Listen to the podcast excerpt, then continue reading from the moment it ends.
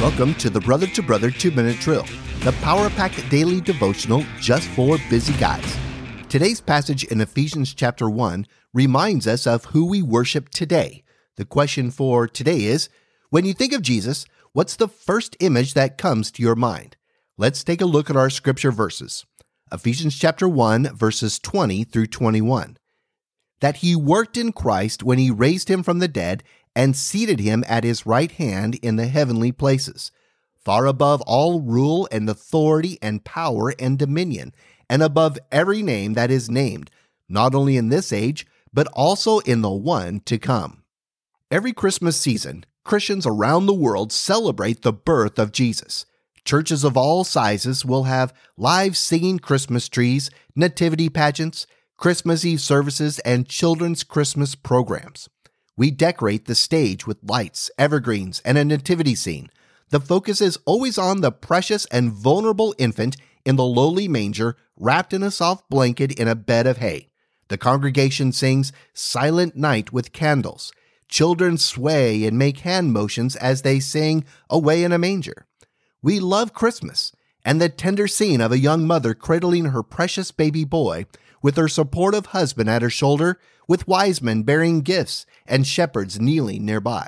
The only problem of this image is that sometimes we only think of Jesus in this setting as a precious, vulnerable infant. The Apostle Paul reminds us in Ephesians of who Jesus is today.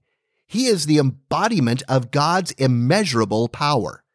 Jesus is the Son of God seated at the right hand of God with supreme rule, authority, power, and dominion over all.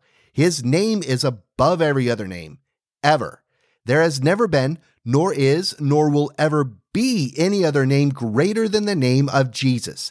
That is the divine picture of who Jesus is today and forevermore. All powerful, with full authority and complete dominion and rule over all. All people, all creatures, all spiritual beings, all lands, all physical matter. Revelations chapter 11 describes the all powerful Son of Man riding on a white horse. His eyes are like a flame of fire, wearing a crown, clothed in a robe dipped in blood. From his mouth comes a sharp sword to strike down the nations, and he will rule them with a rod of iron and bring the fury and wrath of God the Almighty. On his robe and on his thigh is the name King of Kings and Lord of Lords. The armies of heaven on white horses await his command.